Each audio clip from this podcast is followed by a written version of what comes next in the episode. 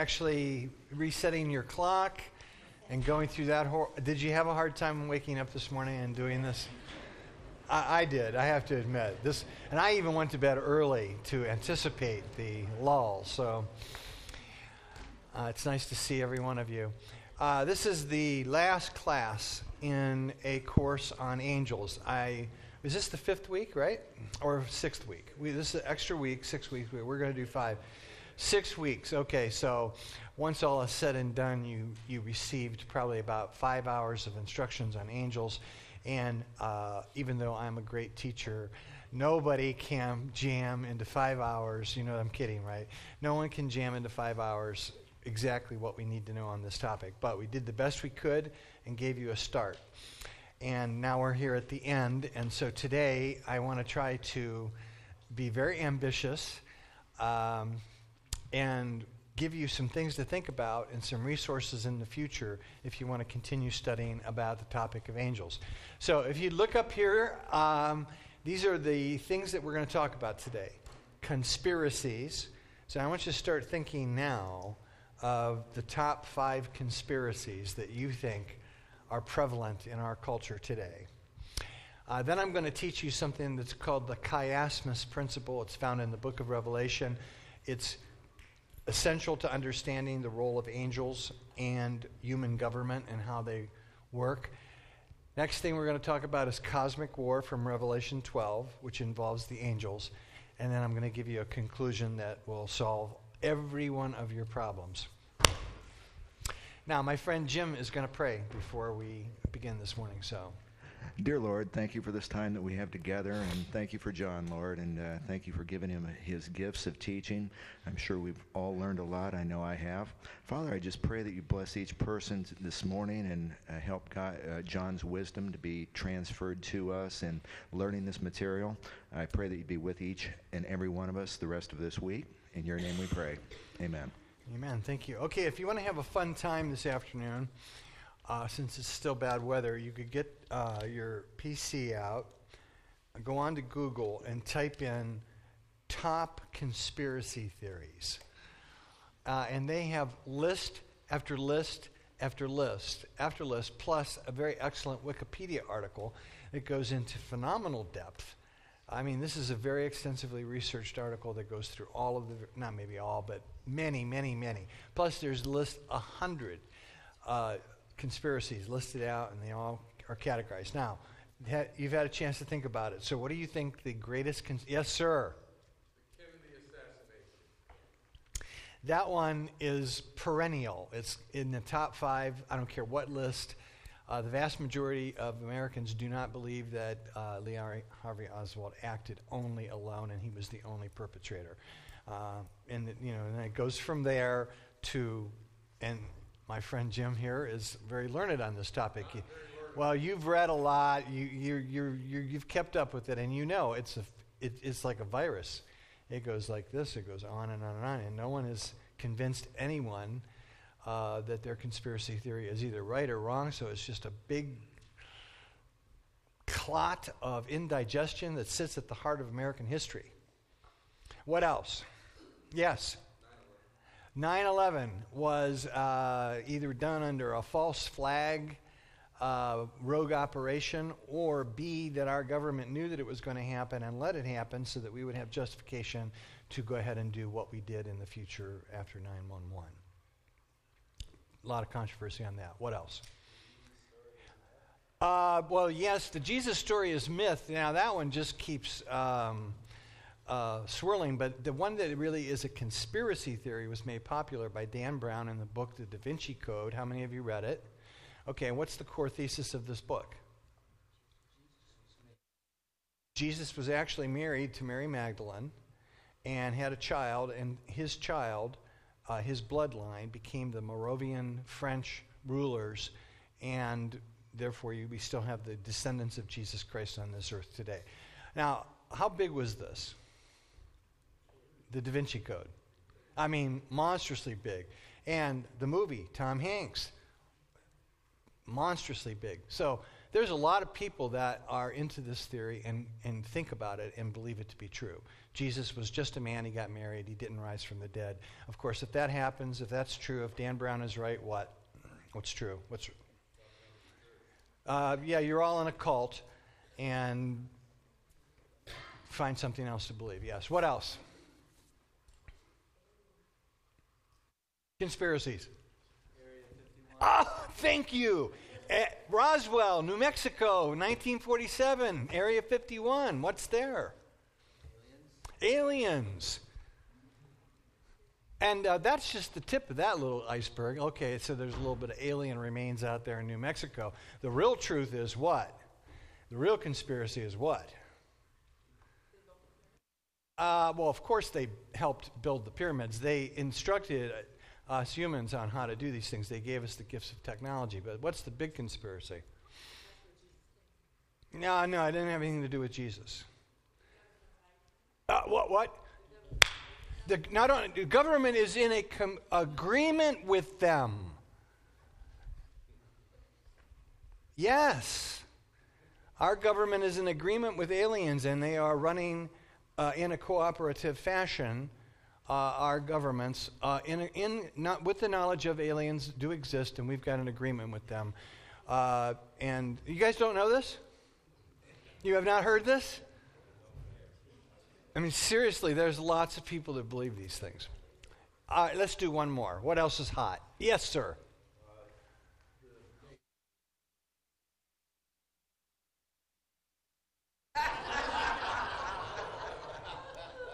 yeah. Now, what? There was that book that was actually published, The Curse of Rocky Colavito. Do you remember that bestseller? And uh, so Cleveland's been cursed, and there's a conspiracy to. Boy, that, that one's got to be a true, though, really. okay, so have some fun with it. Look up all these conspiracies, and like some of them, yeah, it's fun to laugh at them. And then some of them, they, the reason that people believe them is why? What? There's always plausible evidence and data. There's something there. It's not like they're ridiculous. All right, now, I don't care what conspiracy that you read about and look at, you are not going to find a bigger conspiracy than the one that's contained in the Bible. And on the topic of angels, uh, you come right to the heart and core of this biblical story of the grand conspiracy that's going on in our world today. So I want to juxtaposition the grand conspiracy of the Bible against all of the other conspiracies that are waging uh, for the control and allegiance of people in our society today. And let's put that biblical conspiracy down and see how it fares and what you think about it. So, to do that, we've got to start with this first. This is storyboard number one, and this is called the chiasmus construct. And you have a handout. And if you don't have one, raise your hand and we will get. Where are the extra ones? That's it.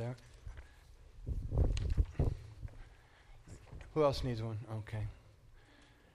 Donna, just come and help me and take this one, take these back to other people that don't have it. Okay, now that you have this, you can see in the middle there appears to be a, a weird character, kind of looks like an X. Greek scholars, that is what? It's a Greek character, it's called Chi. Yes, okay. So uh, in English, it comes over as CHI, and you know you hear about it in fraternity sometimes. Okay, you can see it looks like an X. So the chiasmus construct is a rhetorical device.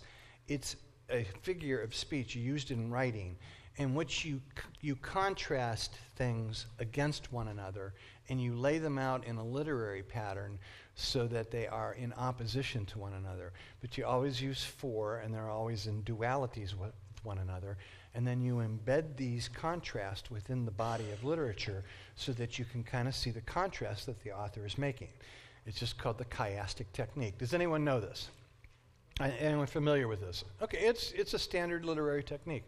It's found in the Bible, it's found in uh, the book of Revelation in particular. And I want to show this to you really quickly. But I want you to notice on the outside.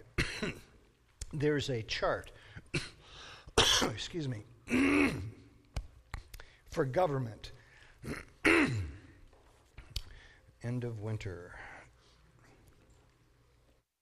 Is there any uh, perfect government? Number 10. Has there ever been a perfect government? Okay, do you think there's ever been a government down at the bottom that was a zero government? Totally, absolutely, unredeemably corrupt and evil with no law and order, nothing. Just.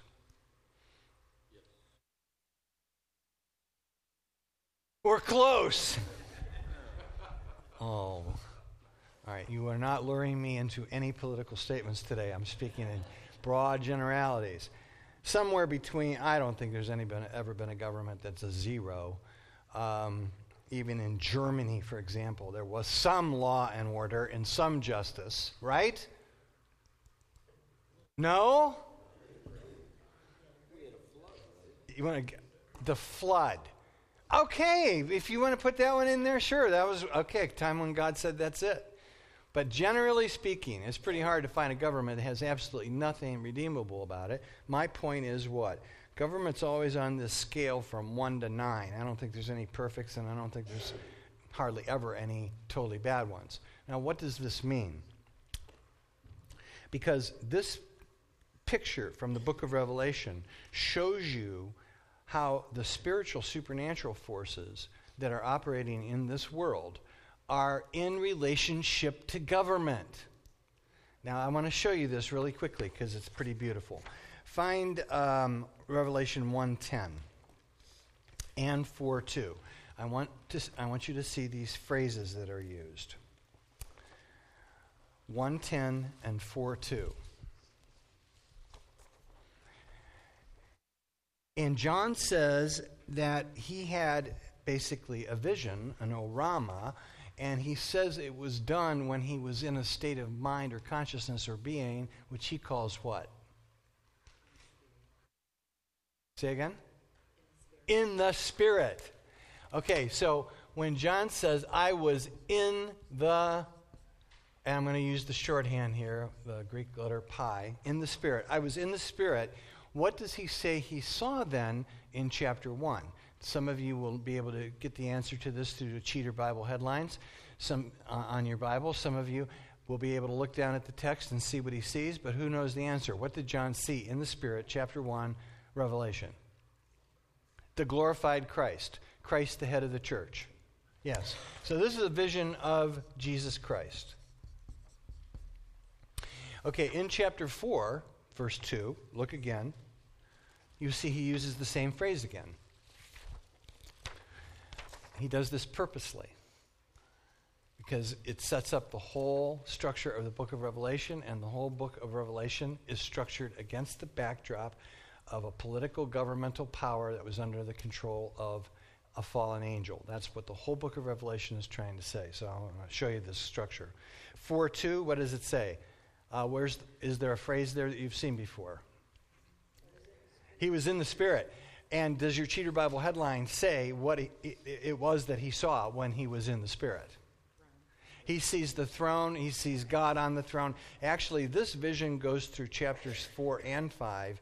He sees God on the throne, God the sovereign Lord of the universe, and the Lamb of God slain before the throne, the one who died on the cross for our sins, the Lord Jesus Christ. It's a cosmic vision of God, the ruler of the universe. All right, now go over to 17:3. So the first these two visions here are about God and Christ, the rulers of the universe. Now you go over to 17.3 and you'll see something interesting there. There's another phrase. Who's got it?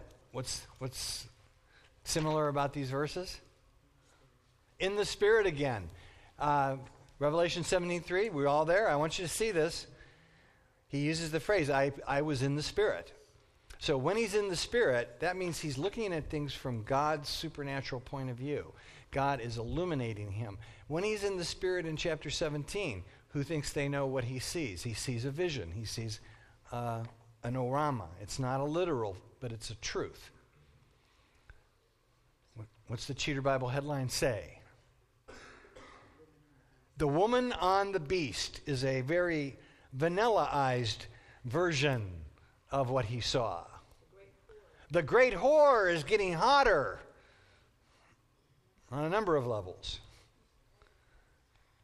This is Mystery Babylon. This is the, the mother of all prostitution. This is a picture of a woman drunk with the blood of the saints sitting on, and I'm sorry to offend everybody's Christian ears, but she's just not sitting on the beast. She's in bed with the beast. She's having sex with the beast. Ah, this is Christian what? Believe it or not, you're going to be shocked when I tell you. What is this? It's Christian porn. Thank you.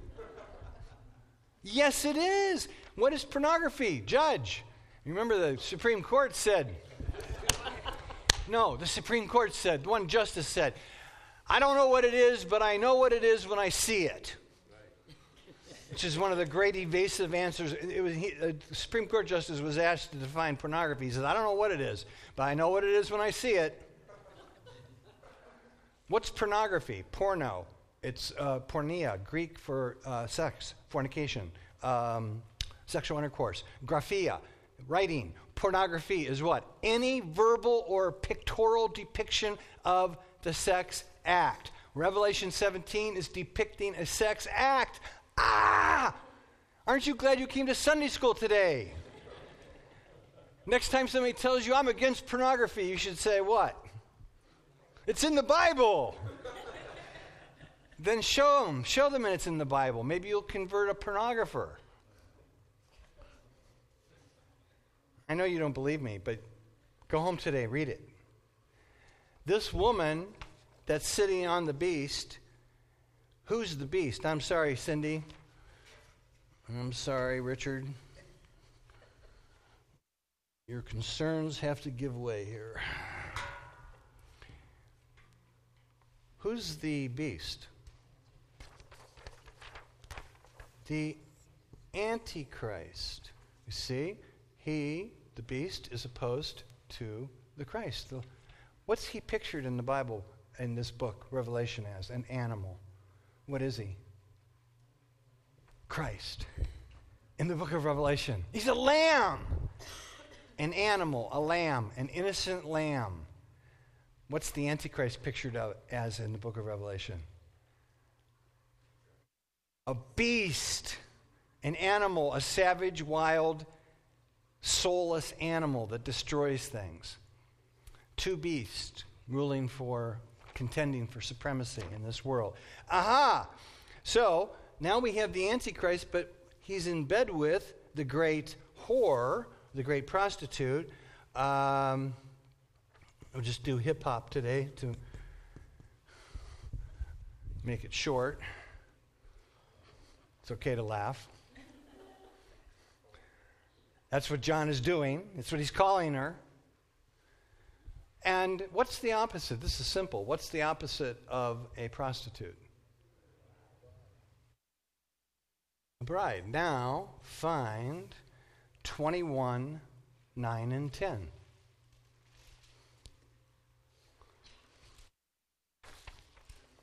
John laid this out purposely. I am not making this up. This is purposely embedded in the book of Revelation to send a message so that people understand what's going on in this world. He's writing to Christians and he wants them to understand. So, what, is, what does he see? Uh, do you see a familiar phrase, by the way? 21 9 through 10. He's in the Spirit again. So that means he's supernaturally being illuminated. He's seeing things from God's point of view. What does he see in the, in the Spirit? The wife of the Lamb. The wife of the Lamb. Who's the wife of the Lamb? That's you. So the book of Revelation ends with this vision that the bride, all those who believe in Jesus and his blood sacrifice for their sins, the Lamb of God, when you put your faith in Jesus, you become the bride of Jesus, and your destiny is to be joined with Jesus, married forever, one with him. And that's how the book of Revelation depicts heaven is a cosmic honeymoon. Now, the other paradigm, the other unfortunate tragedy side is what? Who's these people? If these people are the ones that believe in Jesus, then who would these people be? Well, they're not the devil because they're humans. This is the agent of the devil, the opposite of Christ. Christ is the Messiah. This is the anti Messiah. This is a human, a man, who's going to try to take over the world. But who are these? Uh, follower, all those who don't follow Jesus are followers of Satan, yes. So they are depicted as what? As hoes who are in bed with Satan because they're whores, because why? This is painfully shocking language, isn't it? Good thing I didn't write this. I'm reporting. You understand this, right? Why would you call somebody a prostitute? Well, what's the essence of prostitution? You sell something that's not just a commodity, it's bound up with your very being. You're selling your body, and inadvertently, you. What? You're selling something that shouldn't be for sale your body and your soul and your spirit for money. So he's depicting the people of this world as those who are selling out their bodies, souls, and spirits for what? For what? For whatever the opponent of Christ can offer us in this world. Now, can you see if this is really, now this is what he says is the truth that's going on. So you've got two groups of people in this world those who are following the spirit of the Antichrist, who's you know technically not here yet, but many Antichrists have come, John says, and you've got the uh, people that are joined with Christ, following Him. What would be the likely scenario if this is really telling the truth? If this portrait tells the truth about what's going on in the world, what would be likely to happen?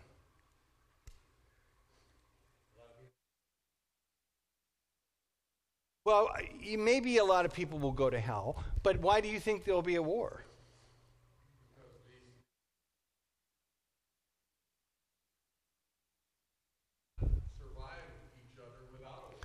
All right, so here, here we are, the first century, and I don't know when time will end, but we'll just put it out there as a hypothetical dot, right? And since the first century, what the Bible says has been going on is this is the backdrop, this is the war that's been going on. And in here is human history, and sometimes human history and the governments that, that wind up leading human history, they fall more under the sway of the Antichrist movement and the followers of this world than they do of Christ. And that's when you get what kind of government?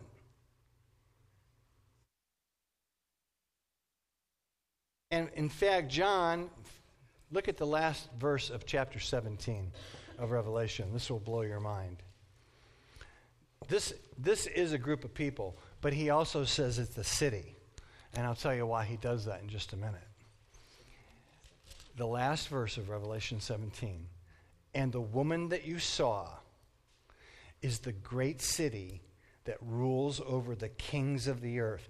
Now, what was the great city that ruled over the kings of the earth in the days of the apostles? Rome. So, this is a picture of the city of Rome, but the essence of a city is not mortar and brick, it's what? It's people. That's why, of course, in Revelation 21 9 through 10, he says, Come here, I will show you the bride, the wife of the Lamb. But then what he winds up showing John is what? Who picked that up? Go back and look at it. He sees a city descending out of heaven, and that city is called what? The New Jerusalem. So it's a double metaphor because the essence of city is what? Citizen. What's a citizen? A person, a dweller of a, a city. So a city is really people. So this is the this is the redeemed people of God, the New Jerusalem. This is the people who are saying no to God. They become the prostitute, the whore of Babylon.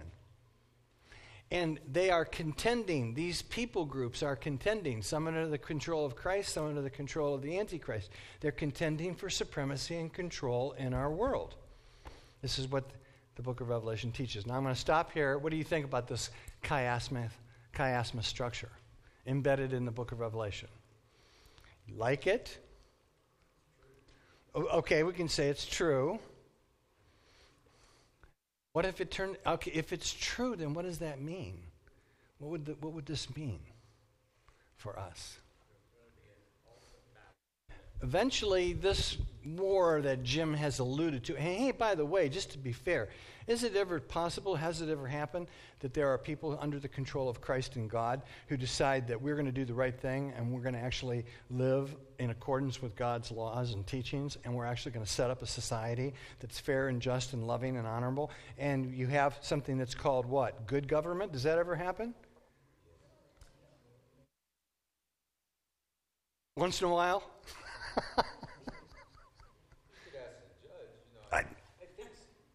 Isn't that what you do? In the newspaper, somebody was arrested for tentatively running a prostitution location.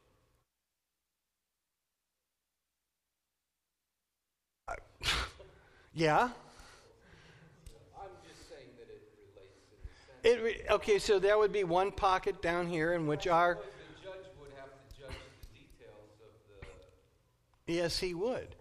But the judge and all the other people that are working in government, isn't it true that some of them are actually trying to do the right thing? Yes, yeah, I've been told. You've been told. I'm having trouble with the, I guess, the, the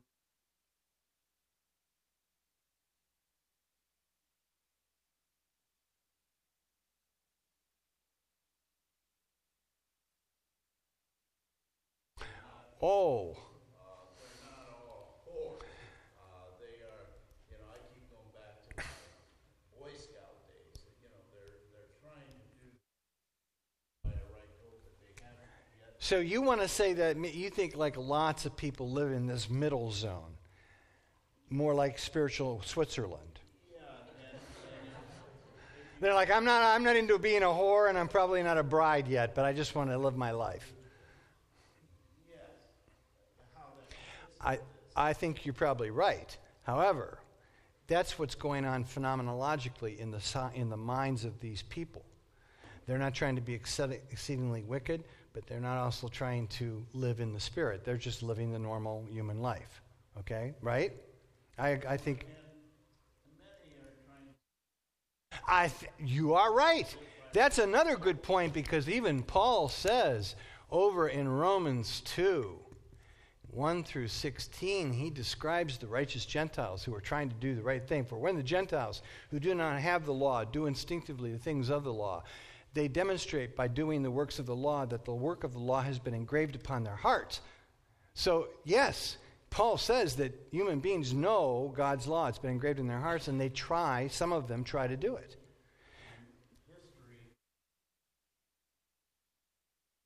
history government that was formed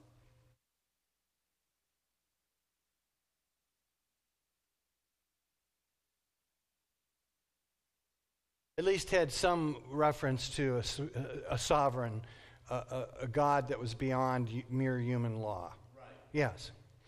I agree with you, I agree with you, I agree with you.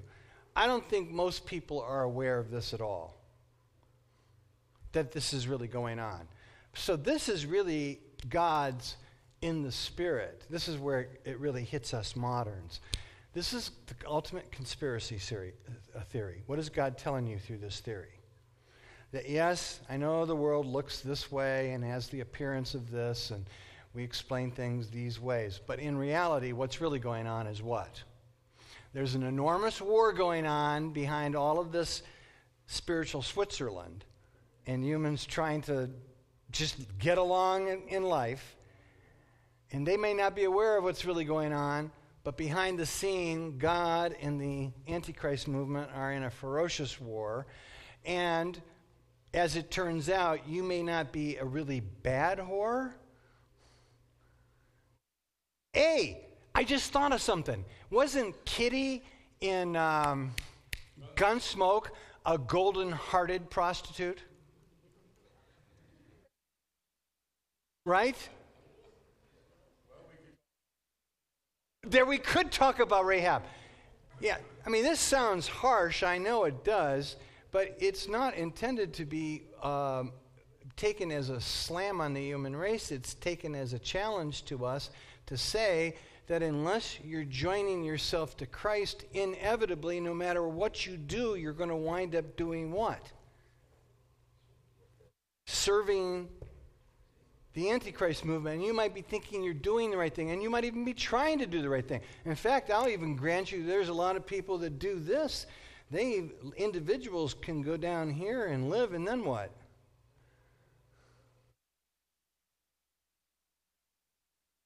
Can you think of one? Who?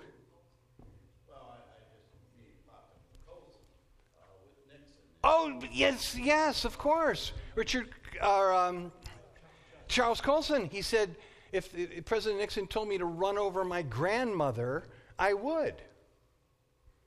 Right? He said that. He said that, not, not anybody about him. He said it. My president told me to run over my grandmother, I would. So he would do anything Nixon said. John Newton, a slaver, writes Amazing Grace, becomes one of the bride. Paul. David? Somebody say? Sure. Any individual can get, like, a cursed person could be just going through life, not really realizing this war is going on, trying to do the right thing, having a little bit of fun in the world. Once in a while, go to Vegas, so stays there. Then, also, good, nice member of the community, whatever, you know, right? This is the normal person. They don't understand that there's a raging spiritual war going on. But as that illumination starts to come, and a person is going down this line and doing this, eventually all human beings are brought to the point of decision and they have to do what? Are you going to align yourself with Christ? Or are you going to align yourself and turn away from Christ? And everybody's on a different spectrum. So, this is what's going on according to the, the final book of the Bible. Yes, sir.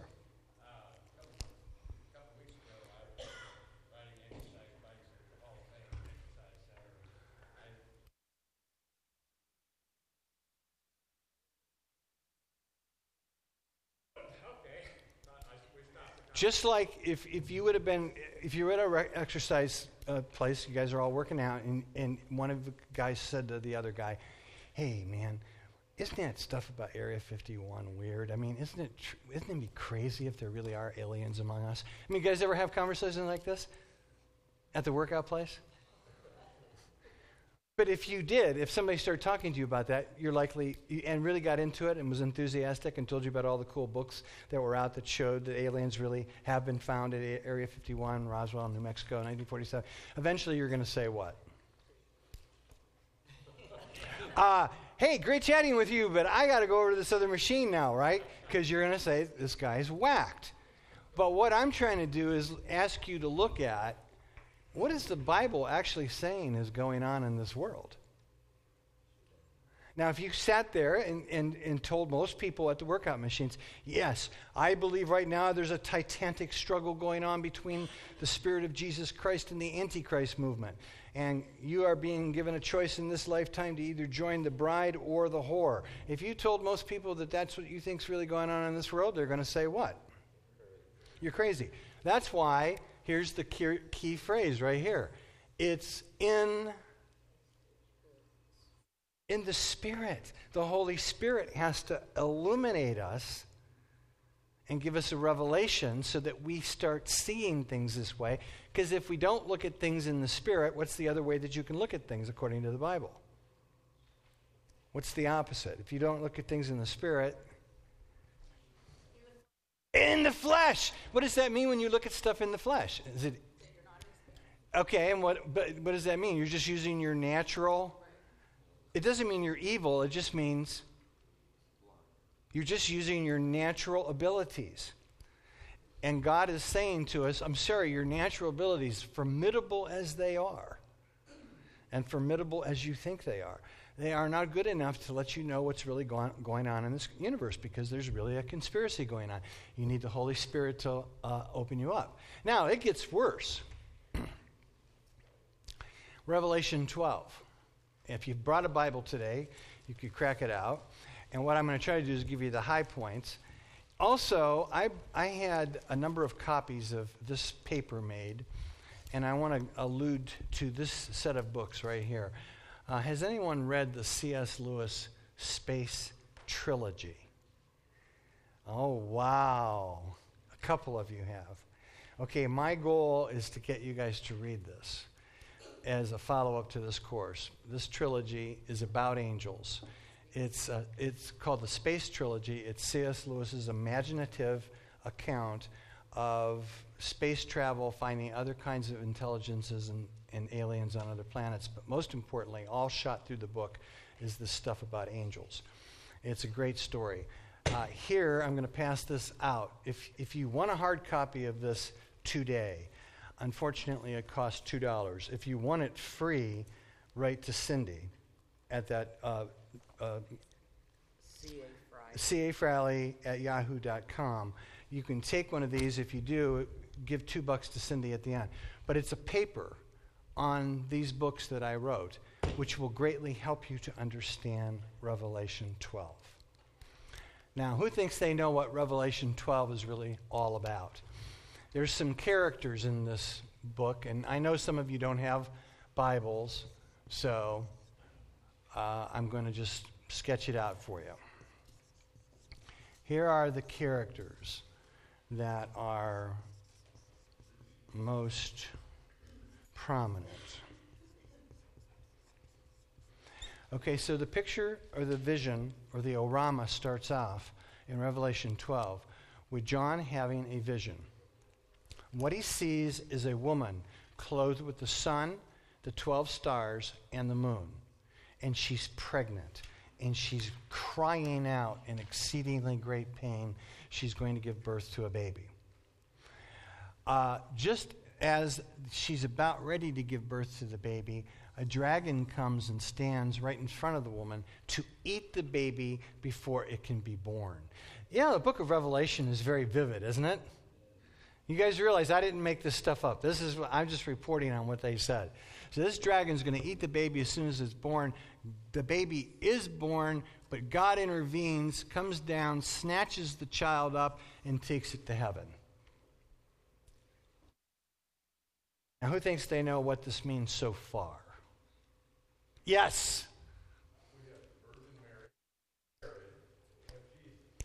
Okay, now you went, uh, yes, you went right to the particulars, which is great.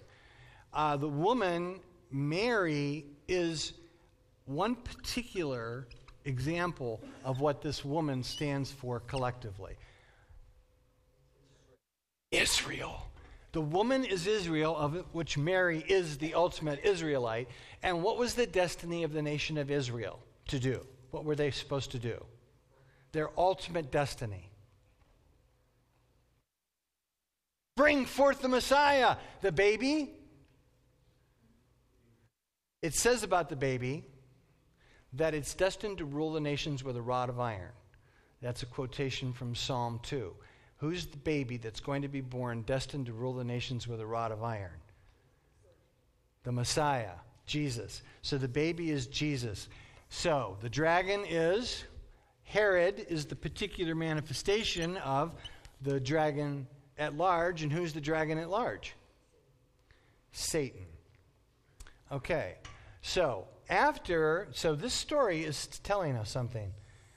The Jewish people were put on the earth through Abraham, and their ultimate destiny was to bring forth the Messiah into this world. And you read about their story in the Older Testament. Sometimes they did pretty good in their destiny of representing God. And most of the time, you read in the Older Testament what's going on with them. Nation of Israel. It's kind of like reading your own life story, right?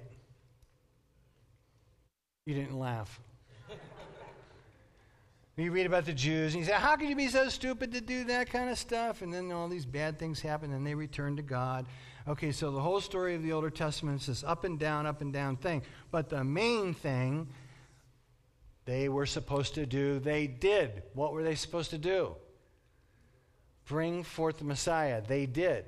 Now, this Savior, this Messiah that's been brought into the world, as soon, he was, as soon as he was about ready to be born, what does John say happened? He wasn't even hardly born. He was, he was just being born, in the process of being born. And what does John say happened?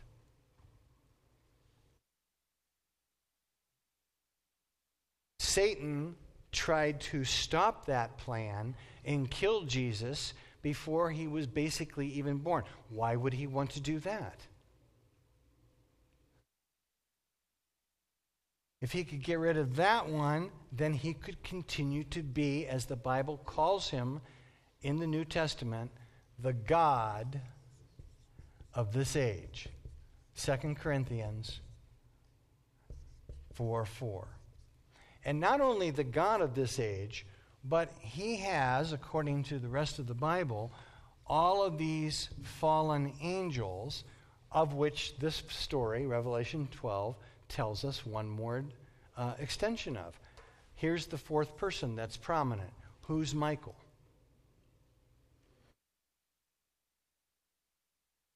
He's an archangel. He is the equivalent of Satan in terms of class.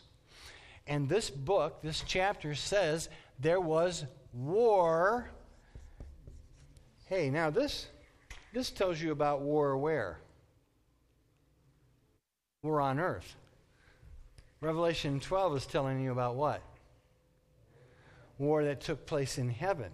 So there was a war between the dragon and his angels, and Michael, and not his angels, but the Bible calls the angels that went with Satan his angels, just to make the point what? That they made a choice and gave up their allegiance to God and gave their allegiance to Satan. So, does the text tell us what the relative proportion was of angelic split and vote on this controversy? How many angels went with Michael?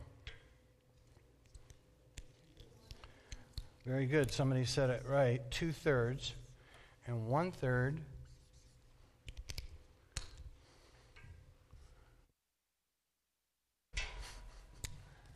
One third went with Satan, and two thirds went with Michael. So they have a war and what do you think happens?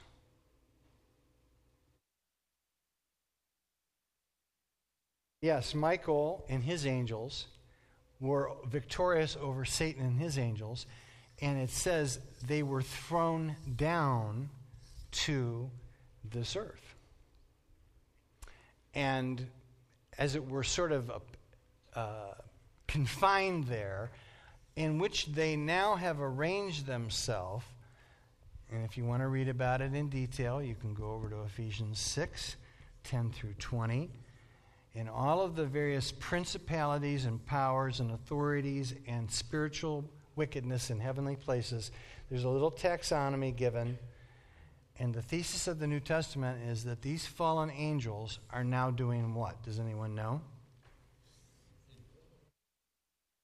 They're leading the whole world astray. And they're being led by the God of this age. So, this impacts this spiritual war that's being brought to bear upon us as human beings, of necessity, has an impact on what dimensions of human life?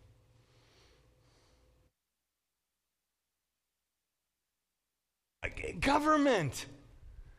Because this world is made up of humans. So if you have people who are following the mindset or the leadership of fallen angels, they're going to translate those policies, those ideas, those notions into some sort of social construct by which they lead their nations. And therefore, those people are going to be under X level of control of fallen angels. Is it making sense to you? You guys are looking at me like I'm a cult leader. I, doesn't it, is this conspiracy blowing your mind? Okay, maybe it's not.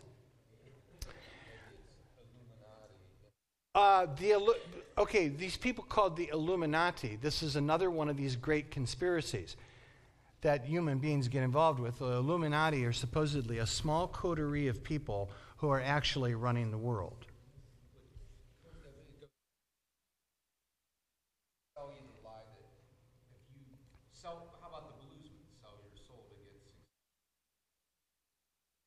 Sure, it doesn't matter what you want these demonic entities will find what you want and give it to you so that they can have a certain level of control over you. That's the whole thesis of what's going on in this war. So, is that the end of the story? We got one third evil angels. They're now arranged, arranged under the authority of Satan, and they're running schemes and strategies on the individuals of the world. And by the time they get done running these schemes and strategies, what happens is, is that they take some of the human race down here and corrupt them. And then the other human part of the human race is fighting not against those people. Why not? Why not against those people?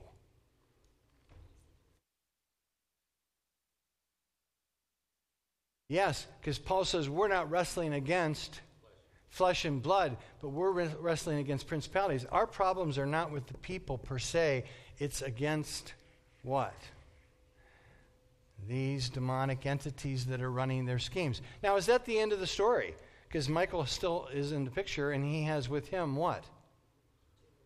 Two thirds of the angels that did not fall. So, what do you think they're doing while watching Satan establish himself as the God of this age and set up all these com- com- compounds of control and uh, influence. What are the good angels doing?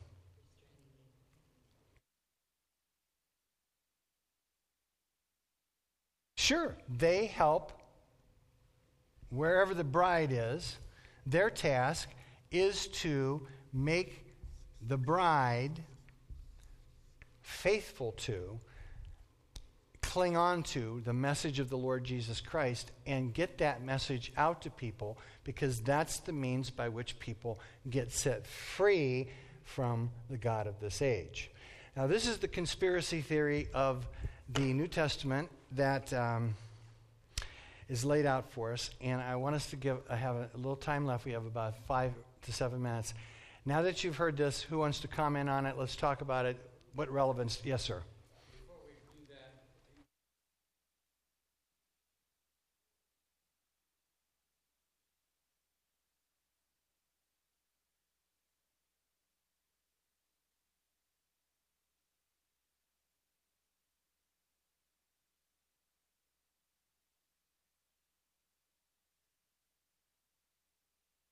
What, what, what? and the U.S. Yeah, um, this is a. Um, this is why this is a cool construct, because this bypasses political uh, affiliation. You can't help it if you're born. Like for example, my people are from Russia, uh, close right to the Ukraine where they're fighting now. So they all decided what in 1913 we're getting out of here. So they left Russia and came to the good old U.S.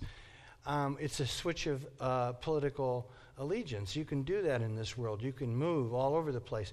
But if you're stuck in a certain place and you can't get out, um, that's not the deepest truth about you that you're a Russian or a Ukrainian or an American. What's the deepest truth about you?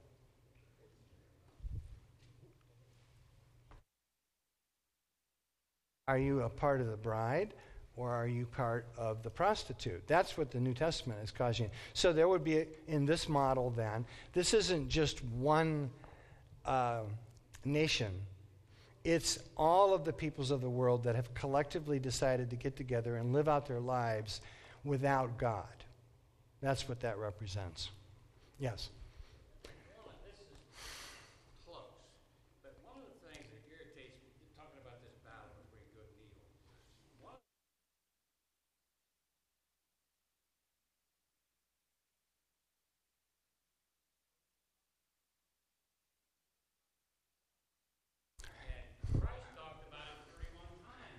Well, now tell me, as you hear this today, could you get uh, any kind of an explanation of why many ministers may not want to talk about this?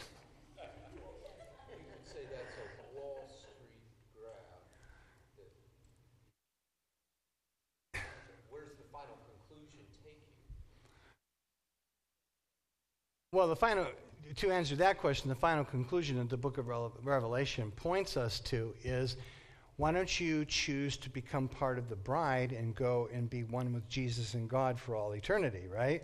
Instead of this other continuing to turn away from God. That's the conclusion. Now, now your point is what? You, you hear this stuff, and come on, be honest. Does this sound as crazy, crazier, or just a little bit crazier than the top 10 conspiracy theories that many people believe in our world today. That our world is run by reptilian intelligences from other planets. That on and on and on. What do you think? Don't you think this sounds a little. I know, but do- don't you think this sounds a little harsh? Don't you think it sounds a little cultic?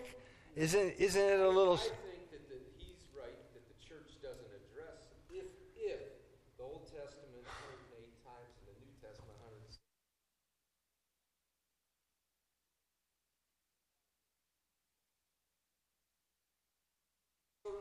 And don't tell you the spiritual side of what the Well, I'm trying, I'm trying to be nice here and without being judgmental.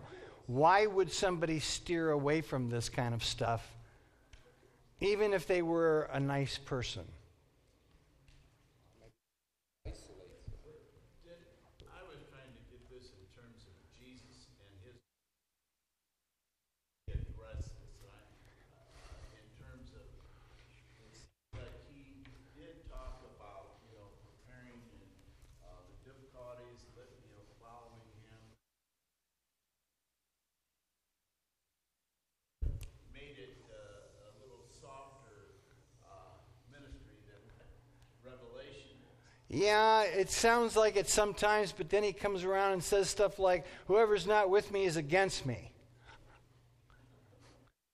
He's a master of these kinds of sayings. You know, he's a nice guy, but he hits you in the face with these two by fours that are like, Hey, you can't. talked about a spiritual, did, I mean, Oh, uh, I, I mean, I, I'm not trying to refute you at all, but the master did talk a lot about spiritual warfare, and in fact, he said, you know, his basic thesis was is that I, I came here, I came here to dethrone Satan. He, he talks about this very clearly, in especially the Gospel of John, but in John 14 through 17, you'll see it very clear. He talks about the prince of this world who is now going to be cast down and cast out because of what he's going to do on the cross. Now, I'm not trying to refute you. I, I, you're answering my question as to you're right. You're not going to ever get anything in the Bible that's more vivid and shocking than the book of Revelation. And Jesus was, you know, maybe less, but it still gets down to that Christ is invading a world that's being dominated by a fallen angel, and he's here to rescue us. That's what we. That's what the Christian story is trying to get us to believe. All right, let's go here, and then I'll come right back to you. Yes. I was saying, like, uh, the church in America, we've become so seeker friendly. Not necessarily in a bad way, but it's made us, it's made us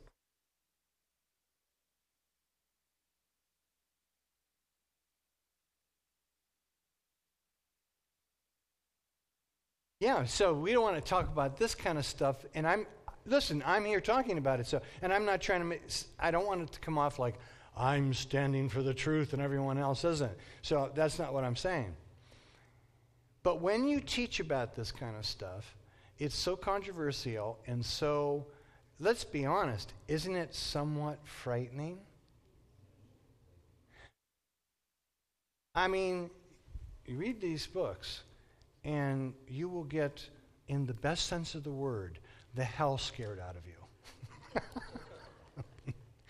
because it talks about the conspiracy that's going on between angels fighting in the heavenly places and how it impacts our lives. And when you start actually believing that this is the world that you live in, hey, it makes life more complicated. It's easier, Judge, to just say, oh, come on, you don't have to worry about all that other stuff. Just be nice, love each other, play in the sandbox, don't hurt, be happy. Uh, I do too. But um, we're here to find out, you know, we, we have to find out what the scriptures teach and then compare it to our culture and see what we're going to go. Yes, sir. Uh, okay, Brandon.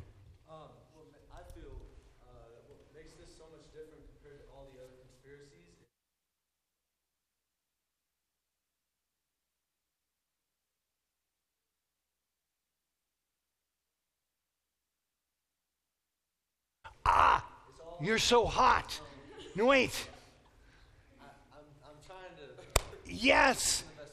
Yes. Now, you, when you say, okay, so you could go, this is the only thing we have. Yeah. John, Ephesians.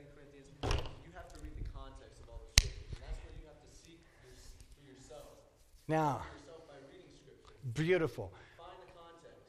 But.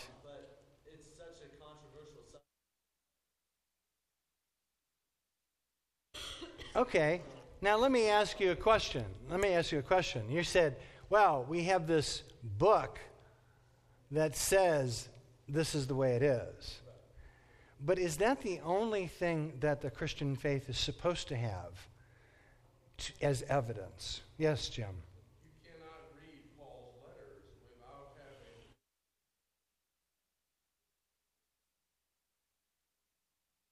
Right. 50 years earlier, Paul said, Do I sin the more to prove that grace is stronger? He was setting up the same. He was. They're, they're all saying the same thing. And, and, and he's saying, No, you sin the less because of grace. And men of Athens, I see you're religious. Let me tell you about the one true God. Paul said the same argument Agreed. 50 years earlier. Agreed. You, you, you don't have to dwell in this. No, you don't. This is one way of looking at it. That's perfectly right.